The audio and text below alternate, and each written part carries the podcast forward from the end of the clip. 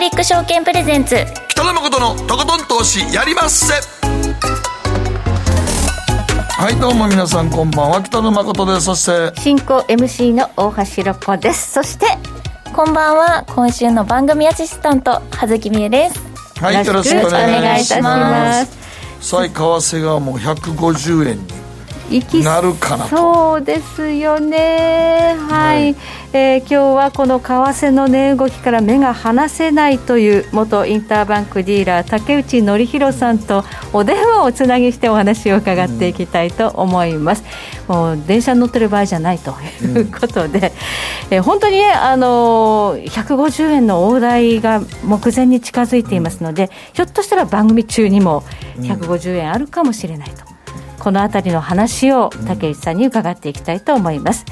えそして後半マーケットのリアルはアメリカについて伺っていきます。ストリートインサイツ代表取締役経済アナリスト安田沙子さんにご登場いただきまして、中間選挙、えーどちらに今、まあ、軍配が上がりそうなのか、そしてアメリカのマーケット株式市場はこの後どのように動きそうなのか、このあたり詳しく解説をいただきたいと思います。はい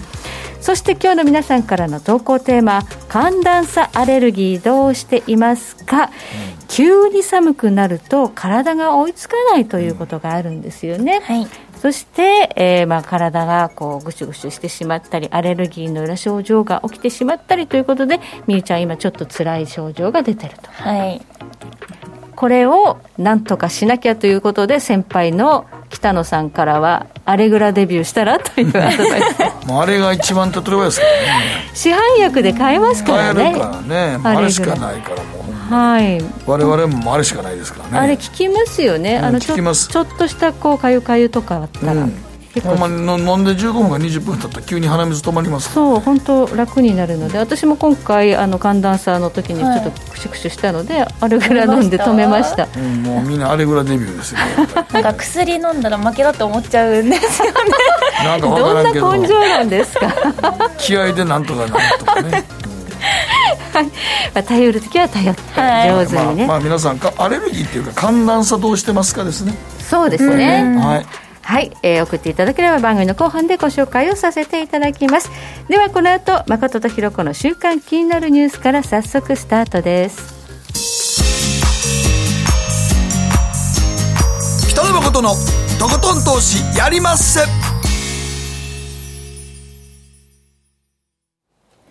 この番組は良質な金融サービスをもっと使いやすくもっとリーズナブルに GMO クリック証券の提供でお送りします。誠とひろ子の週刊気になるニュースさて、ここからは誠とひろ子の週間気になるニュースです。今日一日のマーケットデータに加えまして、この一週間に起こった国内外の気になる政治経済ニューストピックなどをピックアップしてまいります。さあ、ここからはご意見番といたしまして、マーケットフロントラインのゲスト、竹内さんにもご参加いただきます。竹内則弘さんです。竹内さん。こんばんは、竹内です。よろしくお願いいたします。よろしくお願いいたします。では、まず今日の日経平均からお伝えしてまいりましょう。今日は101円24銭高、27,257円38銭で取引を終了しました。え今日は日経平均、えー高かったということで、えいつまでもまあ下がるわけではないということで、少しこのところ反発の機運も見せ始めた株式市場といった感じですけれども、そうは言ってもまあ、レンジですかね。竹井さん、日本株どうご覧になりますか？やっぱりこれは米国で一回ですね、金利が低下しますと、うんやっぱりすぐ資金がですね、待機資金戻ってきまして、うんえー売り戻、えー売ってる筋のですね、ショートカバーが入ってくるということなんですが、やっぱり長続きしないんですよね、いかんせんね。もうだから日経今2万6500円が2万7500円のこのほとんどがこの1000円ぐらいのレンジで動いてますかそうらねなんですよ。うんおっしゃる通りですね。はい。長続きしないというのは、やは普り。通こんだけね、ん竹内さん、はいドル円がね、ここまで円安進んだら、もっと企業業績に反映して、買われそうなもんやけど、買われないですね、もう。えそれはやっぱり、ね、昔のロジックなんですよね。そうですね。今のロジックじゃないですよね。えー、昔だと、やっぱり、こう、日本って輸出大国ですから、うん、為替が円安に触れますと、輸出企業の業績改善を伴いまして、うん、やっぱりどうしても日経平均株価、日本の株価っていうのは上昇基調だったんです、うん、今はそういうふうなですね、リンクというのが完全に切れてしまってますよね。やっぱりこれはやっぱり海外に生産拠点が移転してしまった、うん、そういうふうなです、ね、影響がここに出てるんだと思います。そうですね、あとは、ね、エネルギーは日本ずっと買い続けてますからね。はい。貿易赤字、だんだんどんどん広がってますもんね。うん。まあ、このあたりはまた本編で解説をいただきたいと思います。はいえそして海外のマーケット、ニューヨークダウは昨日は337ドル98セント高、3万523ドル80セントで取引終了しました。今、ニューヨーク市場オープンしまして、ダウ平均46ドル高、3万飛び570ドルということで、少し今日も高く始まっています。ただし、ナスダック総合は、現在33ポイント安ということで、ナスダックの方はやはり金利上昇には弱いなという印象です。竹内さん、それでも10月13日にちょっとこ底入れして、アメリカの株も、まあ、やや買い戻しが入っているようですが、どうでしょうか？やっぱり CPI がですね、やっぱりここのところ、本当に雇用統計以上にですね、はい、CPI がもうイベント化してしまって、ただ、この7月以降ってすごかったですよね、上振れ、下振れでなんか1日3円ぐらいドル円が動いた時ありましたけど、徐々にそうしたにもですねちょっと慣れてきたかなっていうこと、あ実際13日ですけども、コア CPI の部分ですけど、6.6%で上振れたんですけれども、ただ、その後の市場反応ですけれども、金利がむしろ低下してしまって、株が買われてしまったっていう構図ですが、ね、ちょっとここに来て、少し変化があるような気もしますそうですね、あの10月13日、まさにその CPI ショックで、あこれはもう崩れるかと思ったら、起きてみたら、株、上がってたんですよね。おっしゃる通りですね。あれ、何だったのかなと思うんですけど。えー、やっぱり常にこう強い材料に対して同じ反応が起こってくるかっていうと、うん、やっぱり市場っていうのは体制ができてきますから、はい、その辺がやっぱりこう生きてるものを扱うとしては、やっぱり難しいところですよね。そうですね。えそしてコモディティも見ておきましょう、えー、原油先物価格ですが現在82ドル72セントというところで動いています今年130ドルまで WTI 原油価格高値がありましたが、一時76ドル台まで下がり、その後 OPEC プラスが日量200万バレルの大幅減産を発表してから、一度90ドル台まで上がったんですが、また下がってきている。この今原油価格が下落している背景には、やはり根強い世界の景気後退があるというふうに言われているんですが、この景気後退懸念というのもマーケットにはマイナスですね、竹内さん、いかがでしょうか？やっぱりこれは、この先を今日後でお話をさせていただきますけれども、はい、やっぱりこの景気後退っていうのが、特に来年23年に向かって、一つのテーマになってくると思います。今日この後お話をさせていただきますけれども、やっぱりドルの相場を見るっていう点ではですね、やっぱりこの景気後退っていうのが一つの非常に非常に重要なファクターになってくると思いますまだ IMF が来年度予想を出した時、すげえこと言ってましたもんね、もう完全に景気後退でリセッションだと。はい、もう今年なんかまだ序章やって言ってましたからね。はい、ね、うん、来年は本当に悪い年になりそうという予想があちこちから出てきている、うん、ということで、うん、えー、先物市場でも原油価格はやはりちょっと上値が重いと、うん、あれだけ減産したの、まあ、でもあれ、でもアメリカが今、なんか日量ね、あの何バレル、何万バレルかあれ、出すって言って。1500万バレルの SPR、戦略備蓄放出、放出っていうニュースも出たから、一応、まあそれも。まあ、為替介入と同じような感じで聞いたんでしょう、あれ。確かに聞いてはいます。また、それ追加で4000万バレルっていうような報道も、報道も出てきた、出てきているということで、アメリカも中間選挙を前に必死で原油価格、ガソリン価格を。いやいや、まあ、ガソリン価格上がるのが一番不人気やからね。株価下がるのとガソリン価格上がるの、アメリカ人一番嫌いやから。そうですね。年金に直接こう投資してる個人投資家多いですからね、401系でね。はいはい、では竹内さんにはまた本編でじっくりとお話を伺ってまいります、はい、ではここからはみゆちゃんがこのところ気になるニュースのピックアップです、はい、えー、私が気になったニュースは、えー、コロナで研修施設の利用がゼロなのに、えー、3600万円の清掃費ということで、えー、環境省の環境環境調査研修所が、えー、2020年度コロナ禍で、えー、研修利用がゼロだったのに、えー、施設の施設の清掃管理費を減額しなかったとして、えー、会計検査院がおよそ1000万円の支出を不当と判断したということですね。あ使ってないところの掃除費が相当かさんでたってことですね、うん、いやだから、全く使ってないから、うんうん、そんなメンテナンスは掃除いらんねんけど、うん、一応年間契約で結んでるから、うん、掃除してもらわなあかんでっていうことやったんでしょうね。うん。ちっちゃい話やけどね。人の金やからな税金やから皆さんそうですね、これは環境省の施設と、うん、だってこれ、環境調査研究室よっていうのも、もともとそれはね、環境庁の施設やねんけども、うん、これ、今みんなリモートやってたりとかしてたら、これいるかって話やったと思いますよ。うんだってみんなオンラインでやって一回も使ってないから、できたんよ、オンラインで。そうですね。だけど、お金は払い続けていましたよ、という。いや、だからまたまた地元の清掃業者に作る、あの、発注してますから、その発注は、なんか、あの、年間、3年間で約1億1000万ですから、1年間で清掃代3600万も大概と思うけどね。すごいね、うん、どのぐらいのキャパシティの 研究所やったんか知らんけど。無理や無理やり作って使ってたんちゃう？だから。ああまあ予算使ってみたいな計上しちゃってるから。そうそうそうそうそう、うん、で一回でも。みんなで集まる必要性もさほどなかったと思ってリモートやったら、うん、そうですね。うん。だから仕事作らんとあかんねやろ？日本って大体そうやねんけど、もう前から俺思ってんねんけど、日本って予算つけたら大体箱物作るんだよね。バカやね。そう、まあ、昭和の時からそうです、ね、なんで箱物作ったら一番最初に予算あれできるから、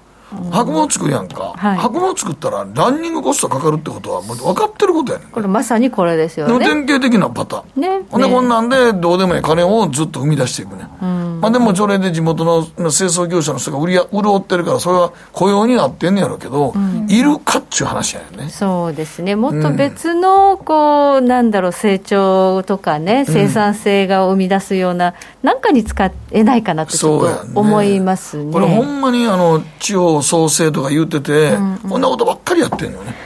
地方創生で予算つけたら大体地方に箱物作るのねビルとか。はい、それで結局大して何か成果も上げれないまま、うん、これどうしていくのって言ってメンテナンスせなあかんやん。そうですね。箱物作ったら、はい、日本は本当に箱物好きなんよ。そうですね、まあ、要するにそれのまあ建設にまあばらまくというか、ね、お金ばらまくと、うん、そうなんですよねほんで、なんか、市長とかも県知事とかもなんか作ったら、うんうん、すんげえやり遂げた感あるし。だからつまりやり遂げた成果が箱物っていうのが一番わかりやすい。残るからね。そうやね。はいいらんって。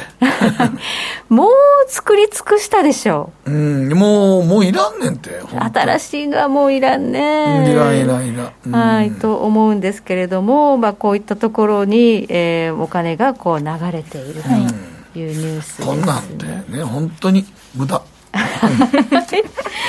ということでここまで誠とひろ子の週間気になるニュースでした。この後コマーシャルを挟みましてマーケットフロントライン竹内さんに改めてお話を伺ってまいります。大橋ひろ子投資一筋うん十年。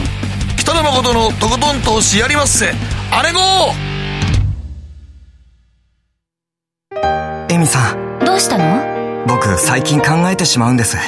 毎晩月を見上げるたびに僕の将来はどうなってしまうんだろうって同時に思うんです。この虚しい気持ちに寄り添ってくれる女性がいたら好きですってよくない？シンプルにわかりやすく GMO クリック証券。君は周りが見えてない！また怒られちゃったよ。あ部長の前歯にノリ大学生のノリはもう通用したいぞ！はい。ノリをどうにかしないとまずいですよね。部長歯にノリついてますよ。もっと楽しくもっと自由に GMO クリック証券。ねえ先生好きって10回言って。それ10回クイズでしょ。いいから。じゃあ好き好き好き好き好き好き好き好き好き。好き僕も先生好き。え？もう。思わず笑みがこぼれる。株式 FX は GMO クリック証券北野誠のとことん投資やりまっせみんな集まる集まるよさて、ここからはマーケットフロントラインです。引き続き、元インターバンクディーラー、竹内則弘さんに伺ってまいります。竹内さん。はい、竹内です。こんばんは。よろしくお願いいたします。よろしくお願いいたします。はい、今日のテーマは、さあ、再び迫る円買い介入、ドル高反転のめどは？これ今、竹内さん、はい、日本の、まあ、インターバンクディーラーの皆さんは、再び150円乗った介入があるということで、みんな注目してるんですか？基本的には、もうその前に一部あるんじゃないかなというふうには見ているわけですが、これ1円ぐらい下がった時ありましたよね。ありましたね、CPI の後。そして昨日もそんな局面ありましたありましたよね。そう、これ、介入あれや、やってんの、やってんのですかね。13日の場合は、うんこれは日銀当座預金残高の推移からすると、おそらく1兆円やってたんだと思います。ああ、やったんや。えただ、昨日はまだどうだかちょっと分かってないんですけれども、ただ、昨日もやったんじゃないかなというふうには、大方で見られてますけれども、なただ、もしやったとなると、無駄なお金を使ったかなというふうには見えてきますあれ、でも竹内さんね、今でもまあ、もうここから来たら、ちょっとやっぱり一般的なインターバンクディーラーも僕らもそうですけど、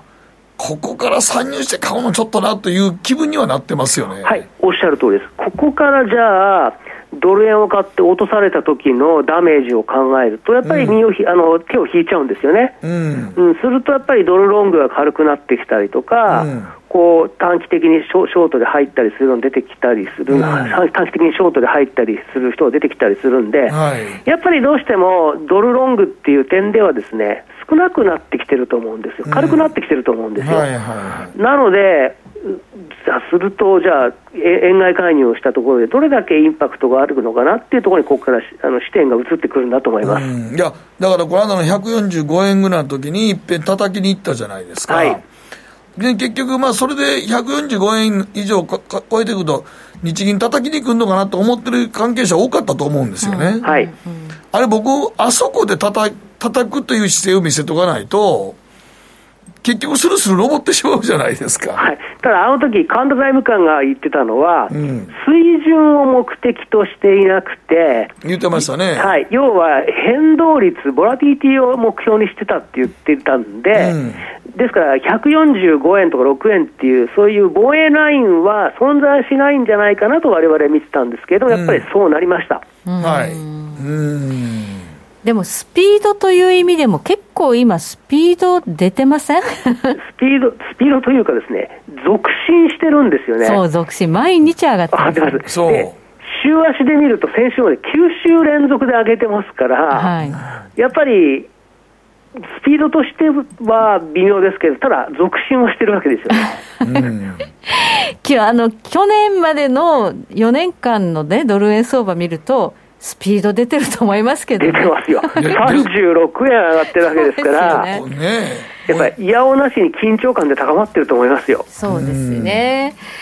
これ150円、あとまあ20銭ちょっと、23、4銭ぐらいでいくんですが、この夜中でもやろうと思ったら、介入っていうのはやれる基本的にはハードルは高いと思います。うんうん、基本的には自分のところの母国市場、マザーマーケットと言いますけれども、はい、ここで介入するのが基本的な路線です。はい、で前回9月22日の時に欧州時間、特にロンドン市場でやったのは、ね、いや極めてこれは例外的だというふうに思ってます。うん、そもそも他国の市場で介入するっていうのは、うん、やっぱりこう場を荒らしているようなふうに見られかねないので、うん、前回の場合は極めてこう例外的な措置だったと思います。あんまり見たことないんですよね。初めてです。そうですよね、ええ、日本時間ならわかるんですけど、ロンドンタイムの時にやるっていうのはちょっとすごい違和感ありましたね。はい。で、さらにもう一点挙げるとすれば、特にロンドン市場っていうのは、1日の為替の出来高の中で43%占めてるわけですから、流動性が厚いわけなんですよね、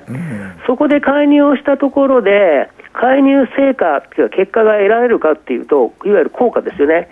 あまりにもその流動性が高いところでやると、効果って乏しいわけなんですよ、なんでやったのかなっていうのに疑問疑問がつくわけですね。でも竹内さん、今日あのスタジオに来られないというのは、介入、もしかしたら入浴時間でもあるかもしれないっていう、はい、そういう緊張感ですね、はい、あのここのところは、ちょっとこの19年から21年ぐらいまで続いていた、この緊張感がない生活から、ちょっとかなり 異次元な感覚になってまして、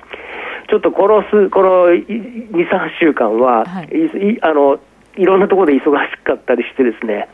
僕はあの仕事の関係で朝5時ぐらいに起きるんですよ。はい、で、大体朝飯をですね、仕事が終わって、9時、10時ぐらいに来るんですけど、この2、3週間ですね、朝飯食ったのが夕方の5時とかですね、うん、えなんか朝起きてから12時間後ぐらいに食ってるような時が続いてて、あの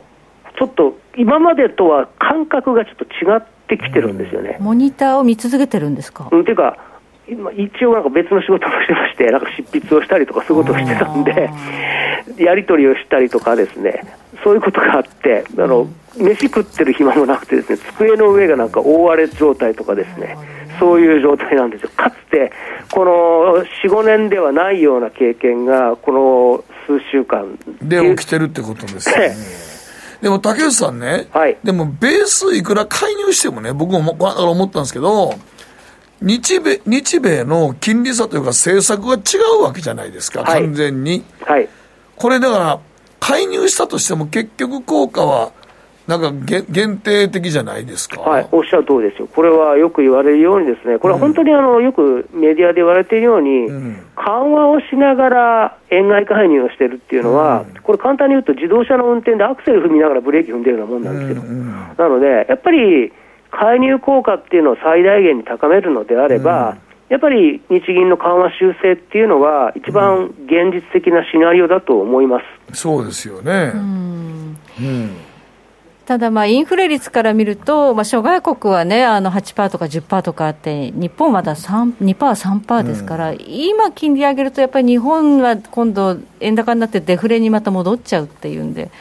なかなか難しいですよね。難しい局面ですけれども、ただ、はい、今週金曜ですよね、日本 CPI 発表されるの。はい、で、やっぱ3%乗るっていうふうに言われてるんで、でただこれで3%に乗って、で、まあ、黒田総裁の話を借りれば、まあ、来年2%割ってくるっていうふうに言ってますけど、ただ本当にそうなるのかっていうと、うちょっと疑問ですよね。うん、えー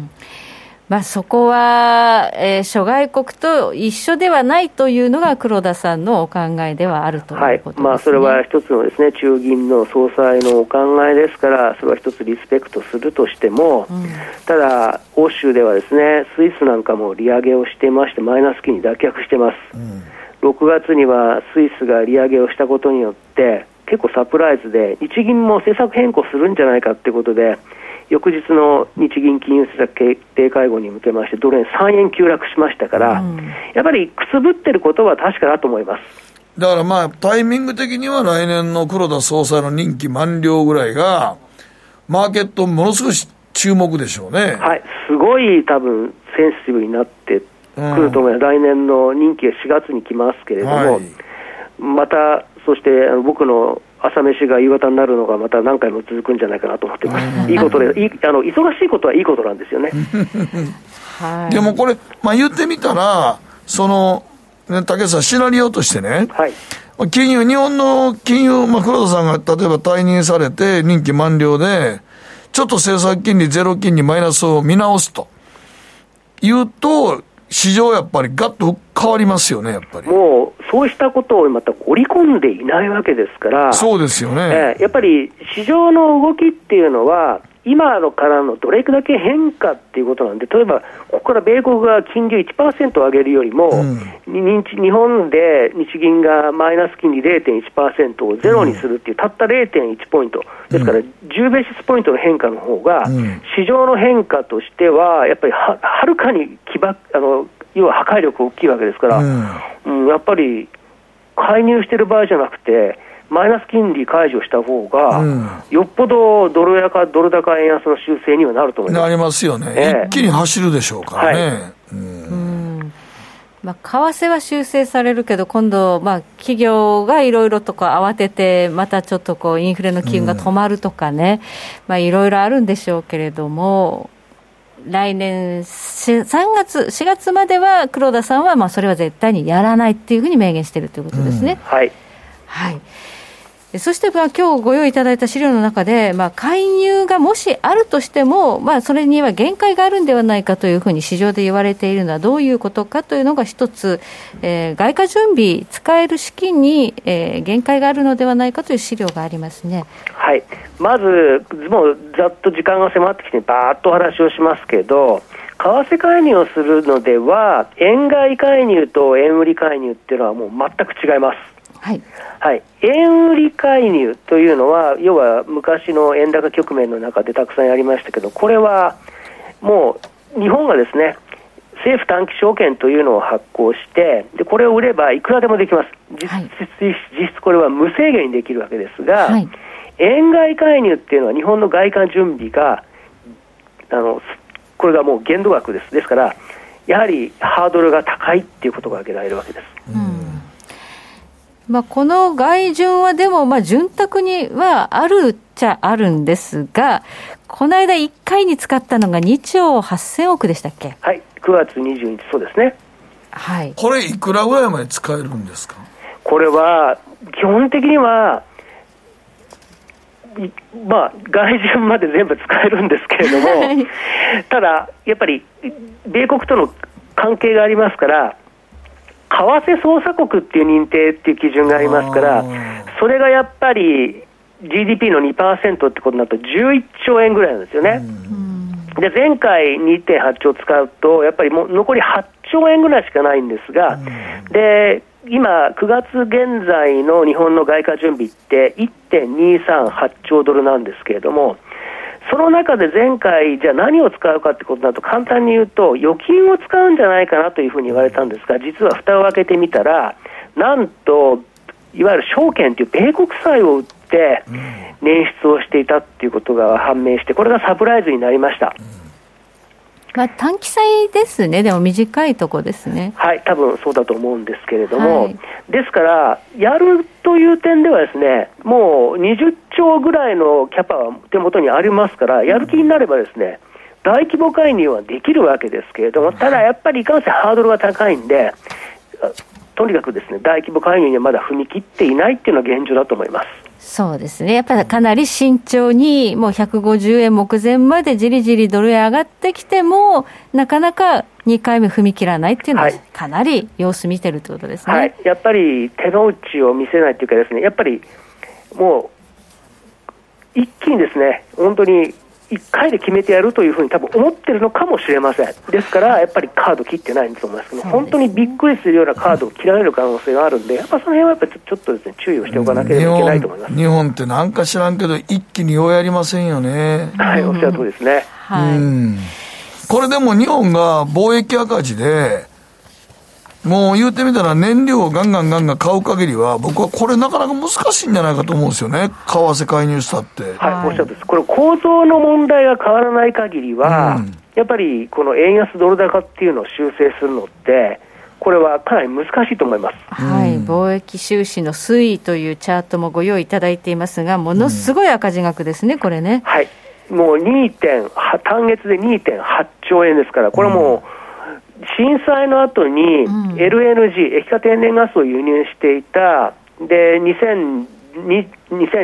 年、14年以来の水準ですから、やっぱりどうしてもこれは実需の円売りドル買いを伴っていますので、今の構造を変えていくにはかなり厳しいような状況だと思います。なんか一部にはインバウンドでいっぱい外国人来たら、実需のね、円買いするからっていうことなんですけど、その辺はどうですか、はい、ただ、これ、過去の推移を見てみますと、うん、やっぱりピークでも5兆円に満たないんですよね。やっぱりね。はい、で今、開国って言って、今月の11日から結局、外国からの旅行者を受け入れてますけれども、うん、やっぱり、これはやっぱり浅草に行って人力車にですねマスク乗って楽しいって思う人やっぱりいないですよ。まだそんなに来てないですよね。来てないですね。まだね。はい。ですけども、やっぱそうすると、完全に回復するっていうのはかなり先だと思いますよ。うん、というと、やっぱりインバウンドを期待するのもかなり厳しいと思います。うんで、そもそもインバウンドだけでは、やっぱりこの円安を止める、円安止めるっていうのも、かなりハードル高いと思います。はい。このインバウンド、これ、18年、19年、ものすごく伸びたんですが、結構、中国の方来てたんですけどね、うん、今、来れない感じですよね。まだ完全には開国開国はしてますけど、来てないですよね。中国の中で今、ゼロコロナ政策やってるから、出さないでしょ出さないっていう感じですね。はい、はい。そうすると、これもあのすぐにこのドル円相場を止める材料としては乏しいと。乏しいと思います。はい。で貿易収支の赤字も、うん、まあね、あの西村経済産業大臣が原発1基稼働すると LNG100 万トンに相当するんだということで、まあ、再稼働した方がいいというようなこと言ってますが、これもすぐにはできないですね、全部稼働ってね。うん、はい、急激にこう貿易赤字を減らすような要因にはなりにくいということですよね。はいでも一番はやっぱりアメリカの金利ですよね。はい、おっしゃる通りですね。はい、要はもう今、空前絶後の量的引き締め、金融金融引き締めやってますから、これがどこでピークアウトしてきて、はいはい、あるいはこの先にですね景気の減速が見えてきて、でも正直言うと、利下げをどれだけ織り込んでくるかっていうことに、今、市場が見ているのはそこだと思います。はい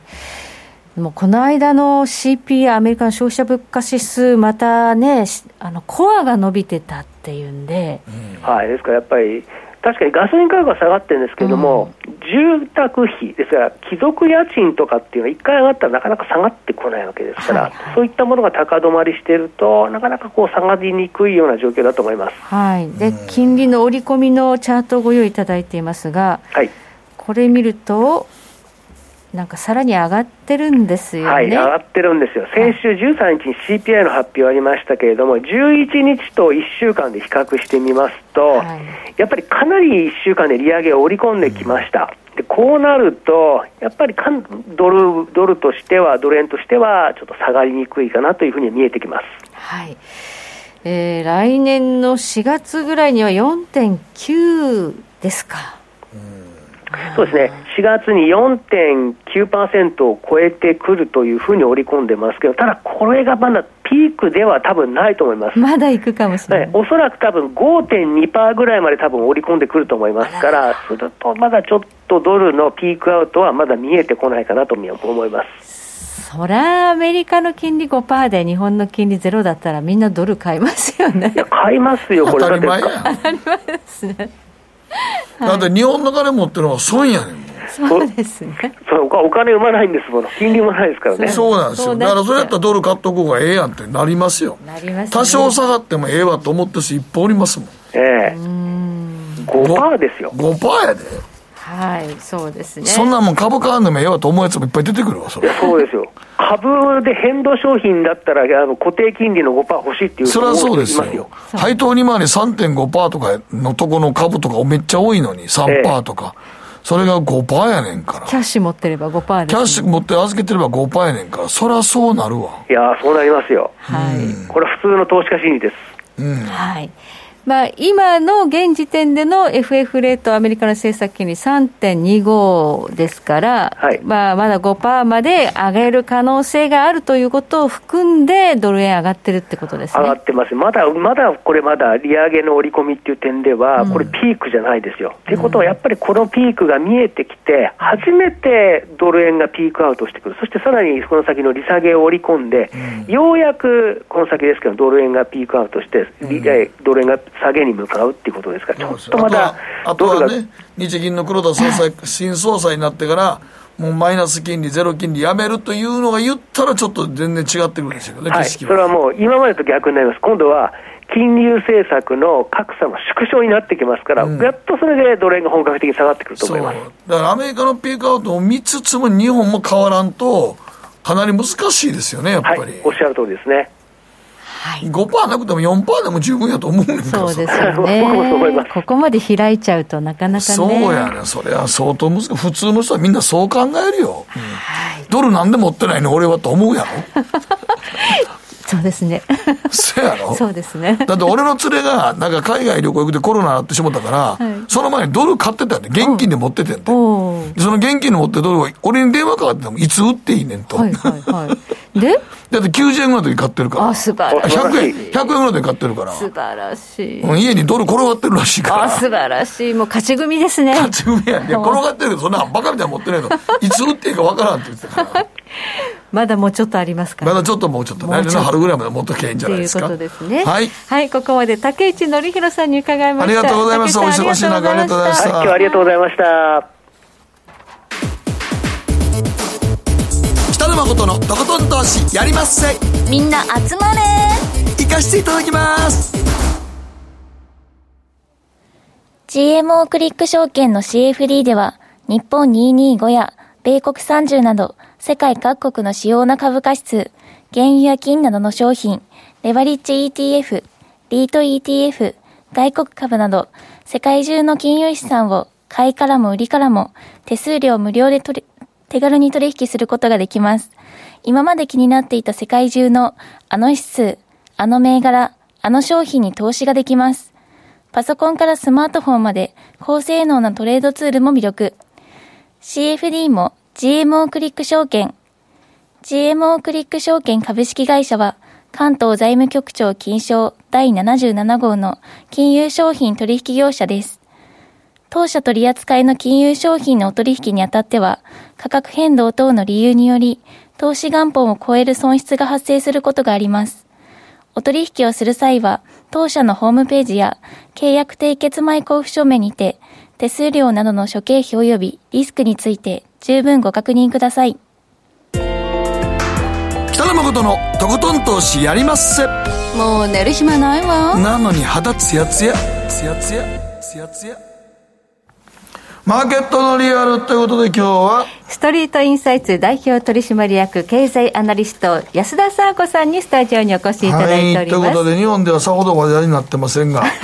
今日は中間選挙ですね、それがどうアメリカマーケットにインパクトを与えるかということで、最近にはあんまりそのなんか、もうほんまにあのニュースの中では、中間選挙、あんまり取り上げられてないんですよね。これだけやっぱりドル円がもう150円の狭間になってしまうと、そっちばっかりは注目されますけど、ね、そうなんですよね、まあ、あと中間選挙ということで、うん、まあ、大統領選ほどドラスティックな変化も起こらないであろうという話ですが、うん。うん、今回、やっぱりそのバイデン政権といえば、あのトリプルブルーまあ、ブルーウェーブの状態、つまり大統領という行政府と米上下院という立法府3つが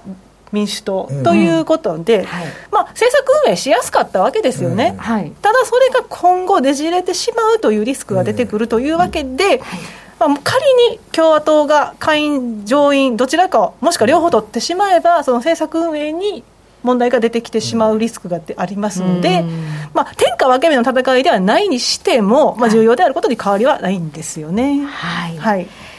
で、えー、ついこの間まで、なんかあの共和党の中絶の問題があって、はい、民主党優位っていうふうになんか言われてましたね、ね、はい。あの最高裁が中絶に関しまして、まあ、違憲という判断を出しましたから、無党派層であったりですとか、特に女性の間で、民主党を支持する声が増えてきたというようなメディアの扱いも増えましたし、うん、実際にあの大統領の支持率も改善したという話がありました。うん、その一方でガソリン価格が一時期の5ドル超えとかから下がってきて、でさらに今また戻してきてるんで、再上昇なんです再上昇してきて決まってますし、前7ドルってあったからね、そうそう、7ドルもありましたしね、でそういう状況の中で、もう一回ガソリンが上がり、で CPI 出てきました、皆さんびっくりされた通り、コアがね、ね。6.6%で1980年以来の水準ということで、高止まりしそうですねってなってしまうんですよね、そうなってくると、やっぱりバイデン政権の評価というのは厳しくならざるを得ないという実情があります。まあね、インフレ退治とはいえ、株下がってますからね。そうなんです。よ、株が下がり、なおかつこれでガソリンも上がり、り。食品も上がり、家賃も1980年以来の水準まで上昇すると。生活費が上がってしょうがないわけですよね。今ニューヨークなんかワンルームマンションどれぐらいしてんやろうね結構マンハッタンになりましたら、うん、もうなんか30万じゃ効かないですよね、えー、もちろんあのエレベーター付きとか、うん、ウォークアップって言われる階段のみの場所とか、うん、あの洗濯機あるなしで変わってきますけど、洗濯機があってエレベーターがあっていわゆるその日本でいうタワーマンション、向こうではハイライズって言うんですけど、そうなってくるとひどい時はもう5000と50万円超えちゃうっていう。ワンルームが。はい。50万。っていうところもあります、はい、非常にあの高くてはい、ということもあるので、マンハッタンの住民の方々は、まあ、ブルックリンに移動されたり、クイーンズに行かれたり、ブロンクスに行かれたりということで、うん、はい。はい。でもそもそもこのね、中間選挙、まあいろいろな事情があるとはいえ、はい、えー、まあ与党のなんか、票っていうのは伸びないって言われてるんですよね、はい、基本的に、あの2枚目のスライドを見ていただきますと、はい、民主党の第1期目の大統領の状態っていうのは、先ほどお話しした上下院民主党を取っている、まあ、ブルーウェーブ、トリプルブルーの状態なんですが、はい、1回目の中間選挙で負けるんですよ、必ず。必ず必ず負けます。必ずなんだ。必ず負けまして、特に、あの戦後なんですけど、負けて、上院の場合は平均で5議席減らしてるんですね。で、下院の場合は40議席減らしてしまうんです。となってくると、今回もバイデンさん、落ちますよね、きっとね、議席数ね。まあ、過去はそうだったし、はい、今回もインフレだし。そうそうそうそう。まあ、下院については間違いなく、共和党が取るんじゃないかという見方が強まってきている状況です。で、えー、そういったところなんですが、そのバイデンさんへの評価というところにお話を戻しますと、はい世論調査結果を見ますと、やっぱりあの先ほどお話したあの中絶ですとか気候変動の問題がありましたけど、インフレがやっぱりトップで非常に重要との見方が82%なんですよね。はいで、まあ、治安ですとか選挙や投票制度もありますけど、まあ、食の安定、失業率ってところで60、70%ですか、あ68%ですね。やっぱりだから、インフレっていうのは、やっぱみんな、それは思うでしょう、こんだけいっちゃったらと思ってるから、ね、生活にね、直結してますから、ね、一番ね、日本でもほら、もうなんや、ね、うん、値上がりばっかり言ってるやろ、今、もう。テレビなんかそればっかりね、うん、もうなんか、これ、カップ麺がなんぼなったとか、そんな話ばっかり10月一斉に報道されたからね、日本もね。はいまあ、そういう状況なんで、やっぱりだからバイデンさん、インフレのこんだけ頑張って、インフレ絶対退治すんねんって、FRB とともにやってる割には、評価低いな、はい、それでその政権の、バイデン政権の対応を評価するっていうところですけど、その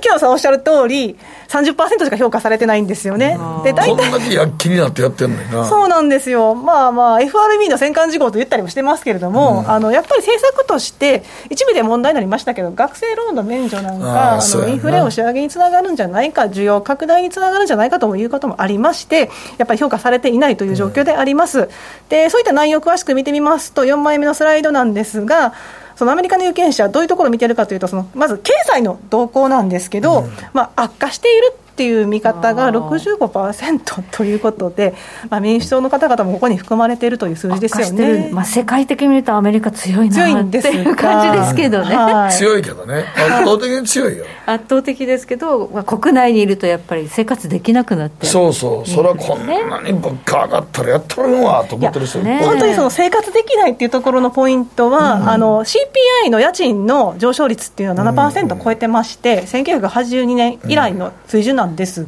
が、一方で、巷の情報なんですけど、あの一人で生活できないから、友達と共同生活を始めるとか、シェアハウス、シェアシェアハウスだったりですとか、親の元に戻るっていう方が増えてきてるんで、うん、直近に契約した家賃の、うん、えー、値上げ幅っていうのは3%程度にとどまってて、CPI の7%と比べると全然低いんですよね。そうですか。はい。まあ、それだけやっぱり今、労働市場、まだまだホットのように見えますが、一部の、ね、企業なんか、まあ、この前、インテル、マイクロソフト1000人規模っていう、まあ、リストラの発表がありましたほどありましたけど、やっぱりそういった波が押し寄せてきているのと、あと物価高っていうところで賄えないというわけで、まあ、シェアハウスだったり、親との同居に戻らざるを得ないっていう方が徐々に増えていって、それが家賃に反映されていると。いうことなんですよね、ただ CPI に反映されるのはちょっと時間かかっちゃうんですよ、はい、基本的に家賃ですとかって1年契約だったりするじゃないですか、はい、まあ、大体2年だったりもしますけど年間契約になってきてしまうんで労働統計局のサンプルとしてはちょっとラグを伴っちゃうんですよね。前年同月比で見ると、はい、来年になっちゃうってこともしかしたら来年ぐらいに出てくるんじゃないかと言われてまして、例えばダラス地区連銀だったりしますと、来年の5月ぐらいの家賃上昇率ってまだ8%って予想してまして、でムーディーズアナリティクスなんかでも来年の、まあ、5、6月ぐらいまで5から7%って予想してるんでやっぱりちょっと高止まりが続く。下がってくるとすれば2023年の下半期頃だろうというふうな話になってます、粘着性が高いっていうのはそういうこともあるんですね。そういうことですね。はい、まあ、統計上の問題契約上の問題というところがあります。はい。まあ、そんなことでですね、評価非常に低いので、やっぱりちょっと会員中心に共和党優勢なんでしょうねって言われてるんですが、やっぱりそのアメリカ人の間でも景気後退懸念というのがあるわけですが、はい、さらにその景気後退懸念の後押ししているのが、メジャーリーグです。メジャーリーグ？どういうこと？何のこっちゃって話なんです。なんですけど、あの昨日あナショナルリーグの優勝決定戦で、うん、あのパドレスのダルビッシュ投手、うん、登板しましたよね。で結構日本で話題になったと思うんですけど、うん、その対戦相手というのがフィラデルフィア・フィリーズなんですよ。はい、でこのフィラデルフィア・フィリーズあの千えーと、1920年代はアスレチックスという名前だったんですけど、うん、そこも含めて見ると過去100年間で、うんワールドシリーズ、まあ、だからその MLB の頂点ですけど、うん、そこで優勝すると、金融危機が起こってたんですよ。えー、えー、えらいジンクスやねんな。えらいジンクスです。ですまあ、取ってつけたような話とも言えますが。でもまあ一応本当にそうなんやね。そういうネタがフィリーズがワールドシリーズで優勝した時は、はい、ろくでもないことやってる。本当だ、世界恐慌。世界恐慌。はい。1929年、1930年、世界恐慌が起こって、ど真ん中の時に、うん、それから50年ずっと。で、80年は S&L の債務危機があって、でそこから28年リーマンの時も？金融危機リーマンの時も優勝してたんですよ、えー、で今年。でも今回、そのワールドシリーズに出る手前のリーグ優勝決定戦に駒を進めてて、はい。うん、初戦、ね、ナショナルリーグね。はい、ナショナルリーグです。初戦飾ってるんで、うん、もしかして、このまま進むんじゃないの？みたいな。そういう来年はもう IMF の警告通り、最大の不況が訪れると。というような恐れを招いている状況であります。で、これにつきましては、ちなみにその、サマーズ元財務長官もともとインフレ加速について警告してきた真っ先にした方ですけれども、はい、この方なんかも初めから割とその景気後退懸念もサインだと警鐘を鳴らしてまして、でウォール・ストリート・ジャーナル誌が行ったエコノミスト調査があって、それによると、来年に10年1年先で景気後退に陥るっていう見方をするエコノミストの割合って63%だったんですよ、だから過半数だったんですね、でこれを受けてサマンさんはそれ見たことかと。やっぱり景気後退入りっていうのはコンセンサスになりましたよねって話をツイートでしたんです、そこで付け加えていたのが景気後退局面っていうのは大体失業率が3%上がるっていうことなんですよ。そんなに上がっちゃうの？ということは、今3.5なんで、はい。まあ、6%を超えてくるってことですよね。はい、はい、まあ、そうなってくると、まあ、景気後退っていうのは、ソフトでもなんだろうが起こるんじゃないかという、まあ、そういうお話なんですけど、はい、そこで思い出したいのが、ミザリー指数っていうのがありますと。うん、でミザリー指数は何かというと、えー、CPI の前年同月比の上昇率プラス失業率を単純に足し合わせたものです、うん、なので9月の CPI が8.2でしたので失業率が3.5合わせて今11.7なんですね、はい、で比較的高い水準にあってでこれぐらい高い水準でしかも CPI が押し上げたのっていうのは70年代の後半なんですよ、でこの時って先に CPI がどんと上がって、うん、その後失業率が遅れてラグを伴って上昇したんです、うん、でこういう状況を踏まえれば失業率の上昇はまだ確認されてませんが、はい、後からラグを伴って上向いてくるとなると、はい、やっぱり景気後退していきますよねっていう見方になりますと、実際そうなるかっていうのは今後見極めていかなければならないところですけどね。はい、はい。まあ、景気後退になるかもしれないという不安がやはりバイデン政権にとって中間選挙かなり厳しい戦い厳しい戦いにさせてるということで、実際に10月半ばまでに各メディア、世論調査結果を出してて、どういう内容かというと、はい、えー、今日もし選挙があったら、どっちの党に、どっちの党の候補に投票しますかっていう話ですが、意外にニューヨーク・タイムズ紙と CBS、リベラル寄りのメディア見てみると、共和党が両方とも上回ってるんですよ。あらニューヨーク・タイムズは民主党が45%、共和党は49%なんですね。で、CBS なんかも民主党に投票するというのは45、はい、共和党が47ってことになってて、ちょっと不思議ですよね、まあ、これだけやっぱりその物価高の影響ですとか、景気への影響が現れているのかなというふうに思われます。フォックスも不思議じゃない？ここは共和党寄りのメディアなのに共和党低いじゃない？そうなんですここが逆でリベラルのメディアの方が共和党に投票するっていう人が多くて、まあ、フォックスの方がなぜか民主党に投票するっていう人が多いんですけど、フォックスの場合、ちょっと分析見てみますと、あのサンプルの影響もあるかなって言われてて、やっぱりその高学歴とか、ヒスパニック系の方っていうのは民主党に投票するっていうふうに回答する方が多かったので、もしかしたらその影響もあるのかなと思いますが。言申し上げると、この差っていうのは、本当にその統計の誤差の範囲内なんですよね。例えばニューヨーク・タイムズだったら45は民主党、共和党が49ですけど、この4%ポイントの差っていうのは誤差の範囲内なので、接戦は接戦、ね、やっぱり接戦ということで、どこが接戦かっていうと、やっぱ上院ですと。はい、で上院っていうのは、えー、8枚目のスライドにありますけど、うん、改選議席数が35あって、共和党が21で、共和党の方がちょっと改選議席数が多いんで大変なんですが、はい、ちょっとね、やっぱりその、こういう物価高の状況もありまして、うん、今、その見積もりで見ると、